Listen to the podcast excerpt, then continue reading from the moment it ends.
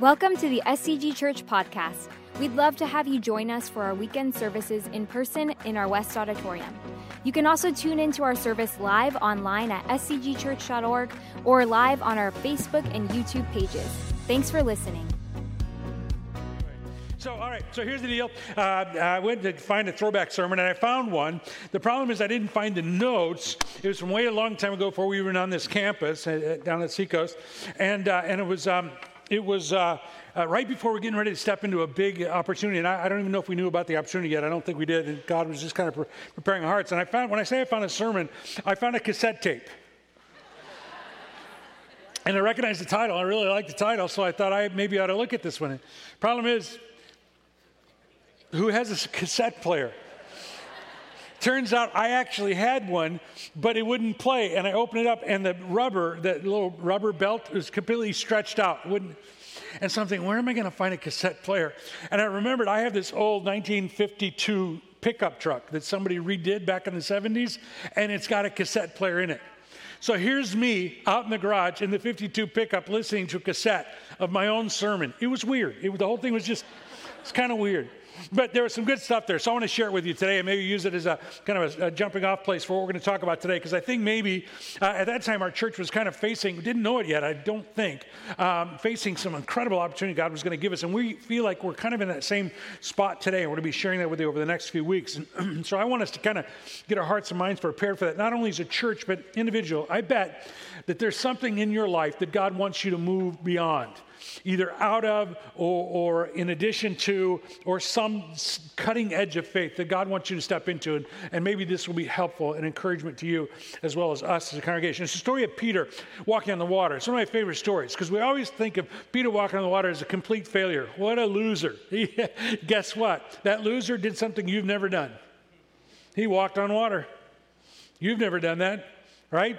Now, we don't know how far he walked on water. We read the passage. So here's the passage. The passage is um, there's been some tough stuff happening in Jesus' world and sphere of influence, and he's been doing some teaching. He needs some time to go pray. And so he says to the disciples, get in the boat, head over to the lake, and I'll meet you over there. And so it's somewhere between 3 and 6 o'clock uh, in the a.m., and because uh, that was the, the, the, I don't know if it's third or fourth watch, depending if you're going with the Hebrews or Romans. I can't remember what it was in this passage. Anyway, it's between three and six. And um, and they're out there in the boat fighting the wind to try to get to the other side and jesus comes walking on the water and they think that he's an uh, the real word is not we say ghost but it's not really ghost it's apparition it's, some, it's something that they don't understand what it is it kind of freaks them out as it would you as well. And uh, and so uh, here's what he says uh, uh, when when they see him. But jesus immediately said to them take courage it is i don't be afraid. Why does god start so many sentences with take courage don't be afraid. Why is it? Christmas time is full of it, right? Like it said, the angels said, don't be afraid, don't be afraid. Because whenever God calls you out of your comfort zone, it makes us scared. It does. And he's about to call them out of their comfort zone. And, and increasingly so in the rest of his life, actually, and in the resurrection. But so, don't be afraid. Um, eh, Lord, if it's you, Peter replied. This is, I, I love Peter because Peter's just ready, fire, aim all the time. You know, he's just, he, before he thinks, he just jumps in literally. And, uh, and I love this guy. He says, Lord, if it's you, uh, Peter replied, tell me to come to you on the water. Come, he said. So, so Peter's not out of God's will. He, he asks Jesus, if it's you, let me walk out there to you. And, and Jesus said, come on. Come on. Now, I don't know why Jesus said, come on. I, I don't, I'm not even sure why this passage in the Bible, but I have a hint. Um, but he does. Just because you're in God's will doesn't mean it's not going to be hard. doesn't mean you might, might not fall on your face, because you might. Uh, so we learned some things here. He says, Come. Then Peter got down out of the boat, walked on the water, and came toward Jesus. But when he saw the wind, I love that phrase, when he saw the wind, how do you see the wind? You don't, right? You don't see the wind. He could have felt the wind. Why is it that way? When he felt the wind, okay, what he saw probably were waves. Now, this is really important for us to think about. And, and I think this is one of the reasons this is in Scripture. When he saw the wind, he didn't see the wind. He thought he saw the wind. He saw evidence that indicated the wind was there or that a storm was coming, probably, but he didn't see the wind. Here's one of the things I think we've got to learn is that oftentimes we look at the circumstances around us and we think we know what's happening. We think we see indication of things happening and we jump to what we think is the conclusion, but it may not be the conclusion at all. We may not be seeing what we really thought we saw. You say, well, that's, uh, that's kind of vague, right? COVID. Uh, during COVID, I thought I saw a lot of things, bad things lining up. You know, I felt a lot of opposition, a lot of stuff, and I thought I knew what was going on. But we're going to tell you over the next four weeks what we have realized in retrospect God was doing. We thought it was this thing, but God was up to this thing. We thought this was going to be the outcome. We assumed this, there was a foregone conclusion, this would be the outcome. And God is like, no, I have a whole different outcome for you. And so here's Peter looking at the circumstances, uh, believing he knows what the outcome is going to be. By the way, the real issue is not that he was looking at circumstances, is he wasn't looking at Jesus. That's what got him in trouble, all right? It wasn't the difficulty of the thing he was trying to do, it was the difficulty of trying to do it without Jesus. Because he got started believing in Jesus, but then he started looking around going, oh, I, I, I can't do this right? And, uh, and I think that's a place we're supposed to be a lot, is in a place where we can't do this without God's help. And I think that's a part of learning here. But he saw the wind, he was afraid and began, beginning to sink, cried out, Lord, save me. Immediately, Jesus reached out his hand, caught him. You have little faith. That's why we think it was a failure. And, and it was a learning opportunity, certainly, for Peter. Um, it, but sometimes we step out in faith and, and it doesn't work out the way we want it to. Uh, usually it's our fault. And God says, I got you anyway. It's okay, I got you. It wasn't, I think it was a learning opportunity. I think there was probably a day where, uh, I don't know, maybe, maybe Maybe one day he was able to sit down with, with some other disciples later on and go, You know, I walked on water. And the other disciple, Yeah, you almost drowned. Yeah, but I walked on water. Um, I kind of like that. You have little faith, he said. Uh, why did you doubt? By the way, that's a great question. If you don't learn anything else today, that question right there is one to take home with you. Why did you doubt? Why do I doubt? Why is doubt such a problem? It is all the time. At all points in our journey, doubt is our enemy. Why do, not that we shouldn't look at issues and try to understand them, but doubt robs us from being and doing what God has called us to. He says, uh, uh, Why did you doubt? And when they climbed into the boat, the wind died down. Uh, then those who were in the boat worshiped him, saying, Truly you are the Son of God. So I want to give you some, some thoughts here um, about getting out of the boat and what it requires. It requires, first of all, imagination and holy ambition imagination. I read this quote recently. See what you think. Uh, it said that imagination is required to apply revelation. Imagination is required to apply revelation. What does that mean? So let's say you come to believe that Scripture is true and that Jesus was who he said he was, and that he came to die so that we could be forgiven, reconciled to God. Uh, and so you, you realize that. So then there has to be an application. All right, so that happened. So how do I apply? Well, I imagine if I gave my life to Jesus and I was forgiven for all I ever done wrong and I could trust him with, with eternity, that would be a good way to apply revelation, right? Revelation is just what Jesus did. The application is, oh yeah, I, I need that. But further, beyond that, once I come to the faith where I, a place where I want to put my faith in Jesus, and then I use my imagination to begin to imagine what does a husband who is a Christ follower look like? What does that, what is that revelation of God's unconditional love that I re- was revealed in Jesus, what does that look like when applied to my marriage? And I begin to imagine how would Jesus have me, what would Jesus do? You know, the wrist thing, that, the, the wristband they used to have. What would Jesus do? Or as a father, how does my imagination apply the revelation of Jesus' truth into being a better father, a better friend, whatever? I think that, so God is, God is incredibly creative. If you doubt that, look around. He also has a sense of humor. Look around. Um, God is incredibly creative. And I think that when we come to a relationship with our Creator, we become more creative. And I'm not saying you're like an artist, you're going to be able to draw or something. But when we when we think about loving our spouses or loving our children or loving our world, I think that as Christians we have the ability to be more imaginative, creative in the way that we not only love each other, solve problems, approach issues. Because we cannot be ego involved in this thing. We can just look at it and say, How do we solve this? Because I'm a child of God. I remember I'm a child of God, and that's the most important thing about me. And you can't take that away. So let's try to figure this thing out together. And my imagination is released, uh, free of ego, to go. Does that make sense? Three people over here said yes. That's good. I got three people in here. Um, this summer, I was uh, exposed to some new some new ministry models, kinds of things. Uh, not, not completely unheard of, but applied, excuse me, in fresh ways. And, and, and, and it began to kind of trigger uh, my imagination a little bit about maybe, maybe we could do some things like this. And then I went to the same the same ministry, but with a different group of people later in the summer. And then there were some guys came alongside of me and said, and they began to kind of encourage me in my imaginings. Uh, and then and then they began to uh, kind of goad me a little bit. You know, Hebrews says that we're to spur one another on toward good deeds, toward love and good deeds.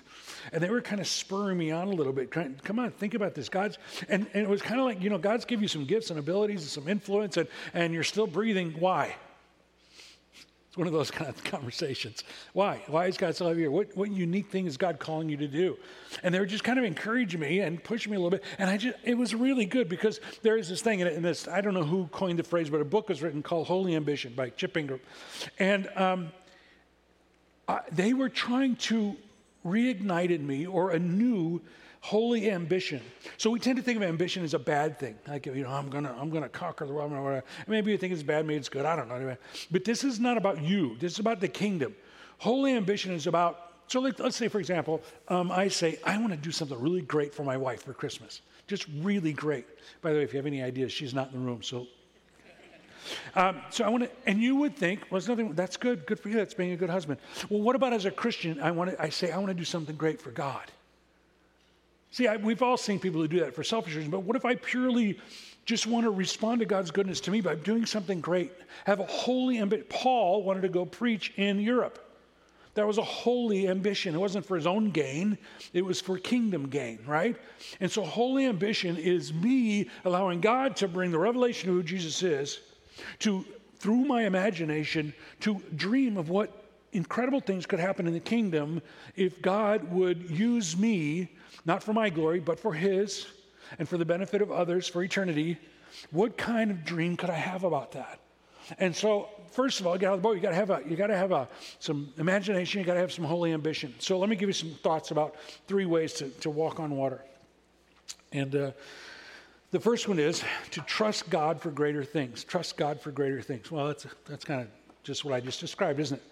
Ephesians 3:20. By the way, I got this one of I have a friend who's a pastor who sends out encouragements to pastors, and this was the passage he sent today, but I wrote this sermon 20 years ago and he sent this out today. Coincidence? Uh, so here it is.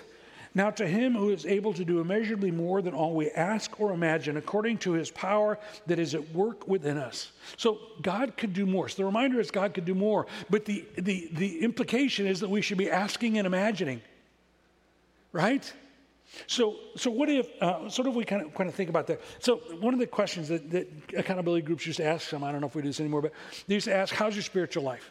Somebody said, how's your spiritual life? I don't know how you'd respond to that. I, I tend to go, well, I got five days in a row doing prayer and not missing one, so good for me. You know, I'm winning, uh, right? But what if, what if the indication of your spiritual life was, what incredible things are you imagining and asking God for, for the kingdom? What if that were right? So, so on, on, a, on a, personal level, it might be, it might be, um, I have this person I'm praying for, and they're really struggling. They don't, don't know Jesus, and I am believing and asking that God would bring them into a relationship with Himself for their eternal benefit.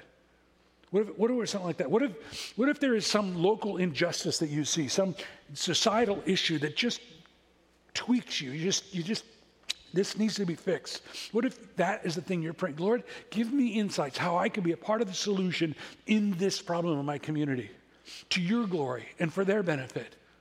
See, what if that were, because if, if that were the, the measurement for our spiritual uh, um, life uh, and how our spiritual condition, I, I wouldn't ask you out loud right now to say that. Because the chances are you may not have something right there on the cutting edge of faith that's beyond your ability to pull it off. See, because we want to live within our own abilities. We want to live within something I can manage, I can take care of, but that's not faith. Faith is when we get on the edge of faith and we're trying to address some issue that we can't fix. It might be our own addiction.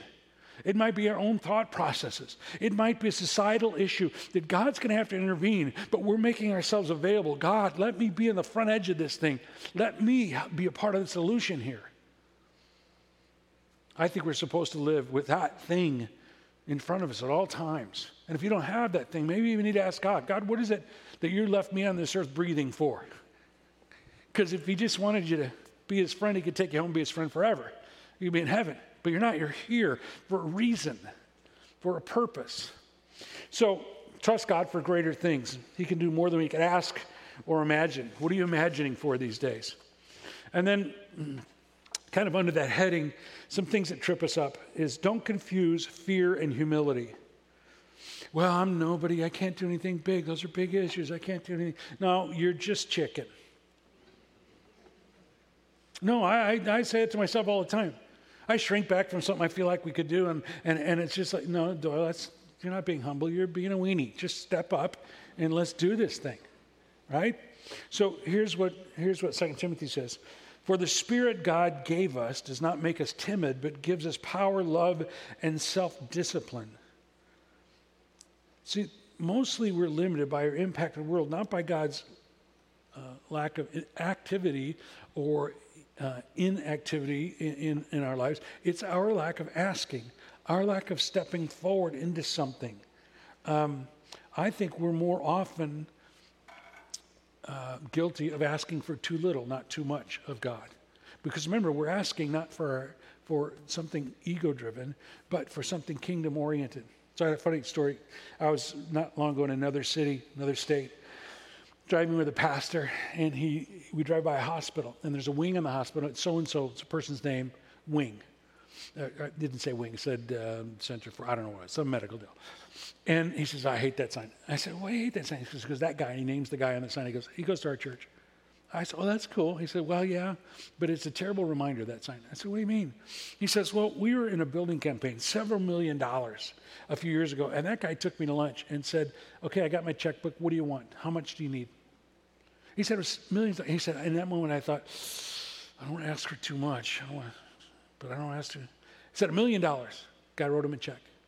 I said, well, that's great. What's probably? He goes, well, that afternoon he went down to the hospital. He asked them the same question, and they said five million. And now there's a wing named after him. he said the lesson was don't ask for too little. He said that guy could always tell me no. I asked for too little. And the implication here is that we ask for too little from God, not too much.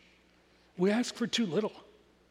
You see, there's nothing too great for God. There's nothing too difficult for God. There's nothing too outrageous for God. If we seek His heart and we want His will and we ask for kingdom things, then we're never asking for too much.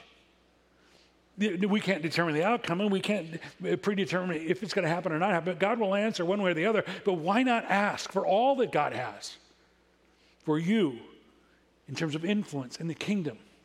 So don't confuse fear and humility. Don't confuse laziness and contentment. Um, one of the things that I think we struggle with is that we, we think that contentment is, I'm okay where I am, I'll just stay right here. But that's not what contentment is. Contentment is being at peace today while I work toward what is supposed to be tomorrow. I work toward what God wants for tomorrow, what God wants for His kingdom, for my life, for my family. Contentment is being okay where I am, but I'm not staying here. So, one of the things we find in Scripture is that in the early church, some people remember Jesus saying He was coming back. And so they quit their job and just hang around waiting. And the instruction to them was to, in the King James, occupy until I come. In, in other words, work until Jesus comes. Keep moving. There's still, if you're, as long as you're breathing, there's, a, there's something for you to be doing. There's still a place for you to go forward and to do, be of kingdom benefit. Here's what uh, Paul says in Philippians I press on toward the goal to win the prize for which God has called me heavenward in Christ Jesus. Pressing on, pressing on. I recently. Um, uh, was reminded of some studies I did uh, at seminary many years ago and, uh, and reintroduced some of the material from a professor there. And his son is now teaching some of the um, subject matter. And the entire goal of this professor is to spend his entire life uh, studying and, and accumulating data that would help Christians to finish well. Because his data indicates that very few Christians finish well. And he defines finishing well, and I won't take time to share all of them with you, but they center around this, this thought that your, the last quarter of your life should be the most productive part of your life spiritually because you've acquired knowledge, wisdom, you've acquired experience, you know what your passions are, you have the authority to speak. And so the last part of your life should be the most impactful spiritually and personally for people. And if you don't know, so the big phrase that was talked about at this event I was at is next. So, so a lot of people retire and they think they're done. But according to this guy, you retire, you're just old enough to have enough wisdom to share it. And so you might change jobs, you might not get paid for whatever it is, but that is your point where you kick in and you should finish well by influencing others the rest of your life. Paul, even as he's in prison, isn't giving up. He's still writing letters, he's still influencing. He had his greatest influence, arguably, while he's in prison. The reality is, is that we can't back down uh, when, when, uh, when we want to just kind of no, God is always calling you forward, no matter where you are in your spiritual journey. You may be a brand new Christian, you might have been in, in, in this journey for a very long time, but there's always going to be that cutting edge of faith. That cutting edge of faith where you know that if you go where you're supposed to go in that next step, you're going to be trusting God. I remember visiting a, a pastor, uh, uh, and um, he was 85 and he was dying of cancer. And he was upset because he knew his days were very numbered but he had one more sermon he needed to give. He, he'd been working on a new sermon, and God had been speaking to him, and he just couldn't wait. So, tell me the sermon. I'll preach that sermon. But I just love the fact that he's at the end of the journey. He hasn't quit. He's still thinking about, and his next step of faith was to think this through. And if he didn't get to share it with anybody else, he got to share it with me. And maybe I was the one was, I was supposed to hear it. Because there's always that next step, that cutting edge of faith that God calls us to. As long as you're breathing, He's not done with you. So um, then the, the next one under that is don't confuse small mindedness and spirituality. Uh, just, just because you're a Christian doesn't mean you need to be some shrinking violet. God has called us to be bold for the things that matter, to step up for the things that matter. James 4 2, you do not have because you do not ask God. Ask and it will be given to you. Seek and you will find. Knock and the door will be open. Who is more spiritual, Peter or the guys in the boat?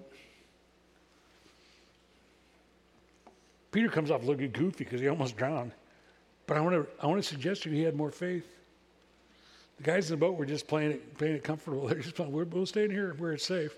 Peter, he went out there. Yeah, he, he went down, but Jesus saved him. The reality is, is that I think God's calling us forward all of the time and to believe for bigger things and greater things. So trust God for greater things. Secondly, trust God for greater faith. Trust God for greater faith. One of the things, well, I don't have the faith for that. Well, that's the good news is you don't have to have the faith for that. God will give you the faith. Faith comes from God, it comes from hearing His word, it comes from seeking God. So there's this passage in Mark.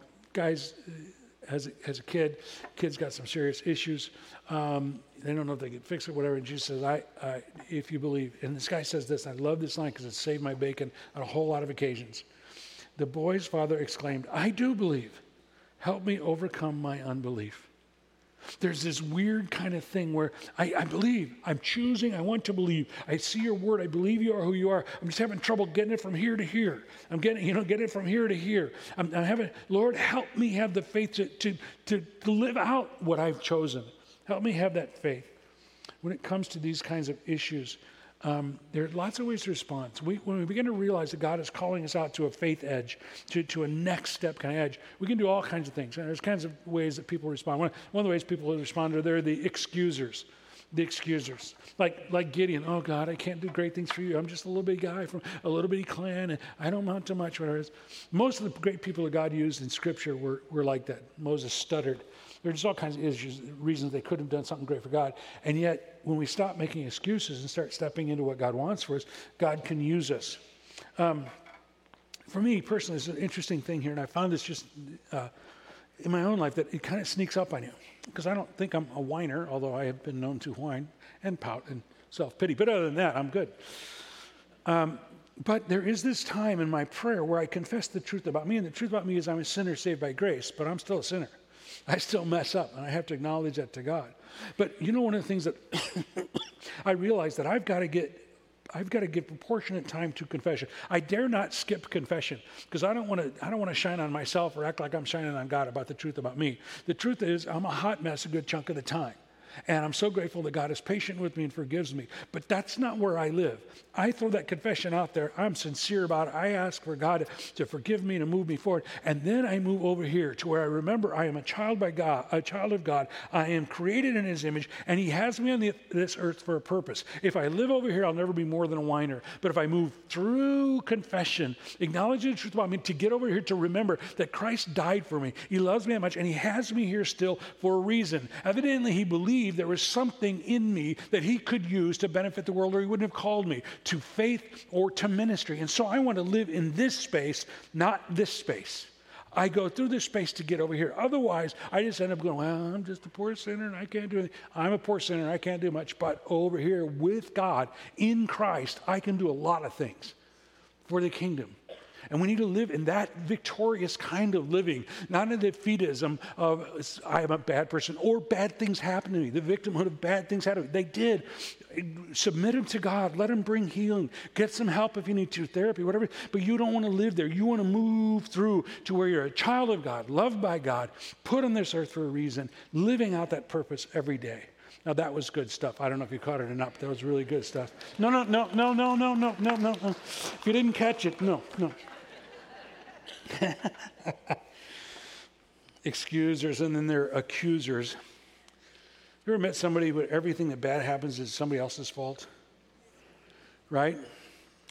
At some point, um, God comes down to the Garden of Eden, and Adam and Eve have eaten of the, the tree of the knowledge, the fruit of the tree of the knowledge, good and evil, and and they hide behind a, a hedge. Great, God's not going to see you there, and um, and so well we hid because we're naked, and God says, who told you you're naked? And then um, Adam, being the man of the house, stood up and said, It's her fault. Literally, what he said was, The woman, the woman you put here. So if, if God's not going to buy the thing that it's a woman's fault, then it's your fault because you put her here.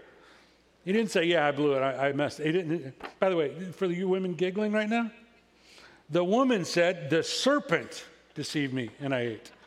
You see, it's just intuitive within all of us to want to blame somebody. But at some point, we got to get past the, the blamer thing and just own our stuff and, and recognize our weakness and say, yeah. So here it is excusers, accusers, and choosers. Um, I love Joshua. And I love, if, if, for no other reason, and for lots of reasons, but if for no other reason, this comment that he makes in Joshua 24. Uh, he talks about this.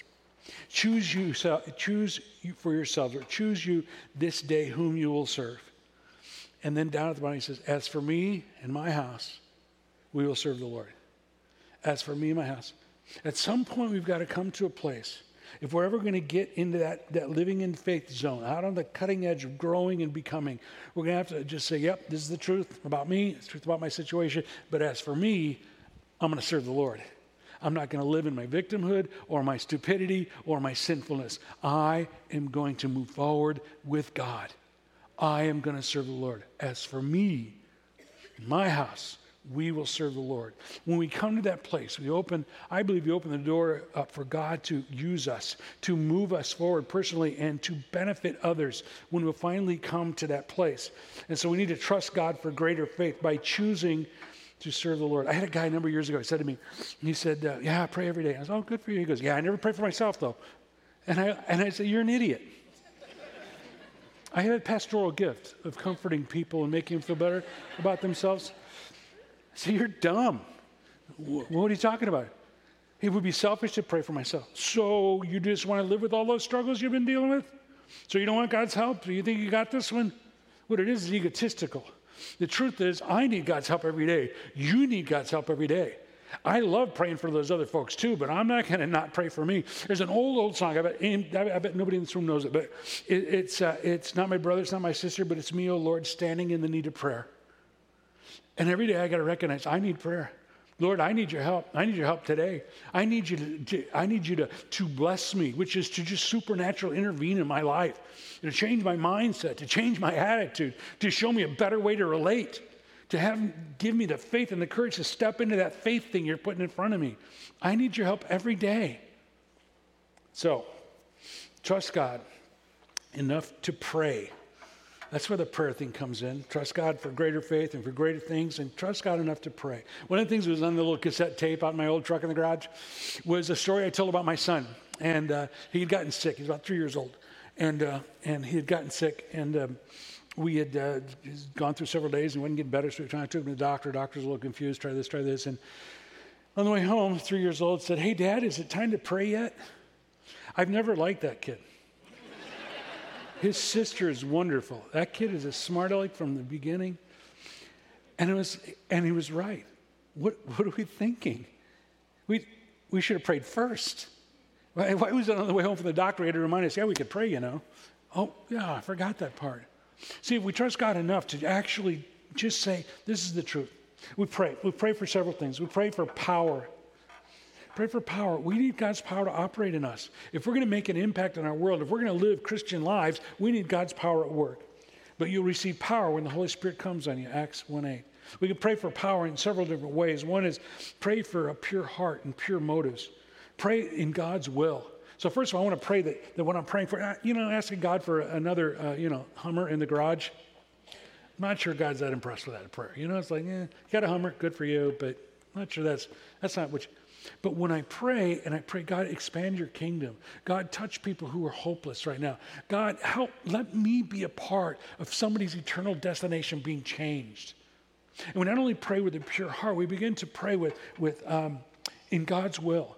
I've prayed prayers that I thought were right on the money, but I, I, I, have learned to pray, but God, this is my heart, God, and this is what I'm asking you for, but your will be done. Because I've seen later that some of those prayers that, got, that God said no would have been disasters if God had said yes. And so when I pray, you'll get an answer. It might be no, but that's okay. I'm praying in God's will. And if what I'm praying, Lord, isn't according to your will, please don't do it. But Lord, I think this is what is supposed to happen. This is what the desires of my heart. So I pray, pray with a pure heart. I pray with, uh, with God's will, I'm praying for God's will. Um, and, and then pray uh, for God's outcomes. Almost always in my life, God answers, but it's, it's almost never uh, comes from where I think it's going to come from.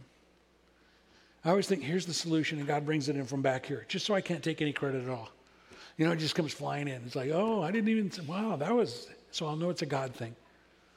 Um, pray for power, pray for presence, pray for God's presence. Um, I have to admit something really funny to you. I just looked down at the clock and I thought we were over at uh, noon. We're already over, aren't we? I'm not used to this three services thing again. I've only got 45 minutes more to go. pray for pray for power, pray for presence. Just having God with you, and He's promised His Holy Spirit. Just having God with you is often enough to help us have the courage to go forward. And then pray with expectancy.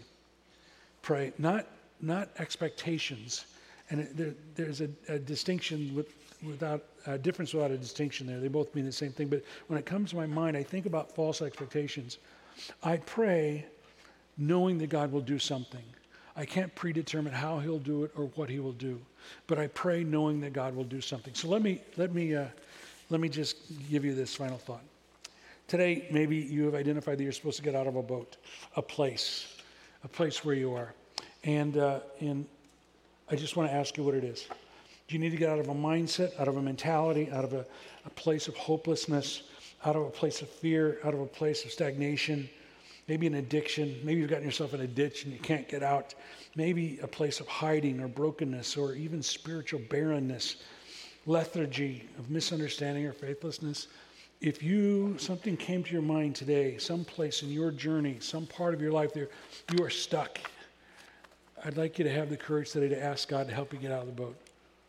And if you will do that, I believe God will answer that.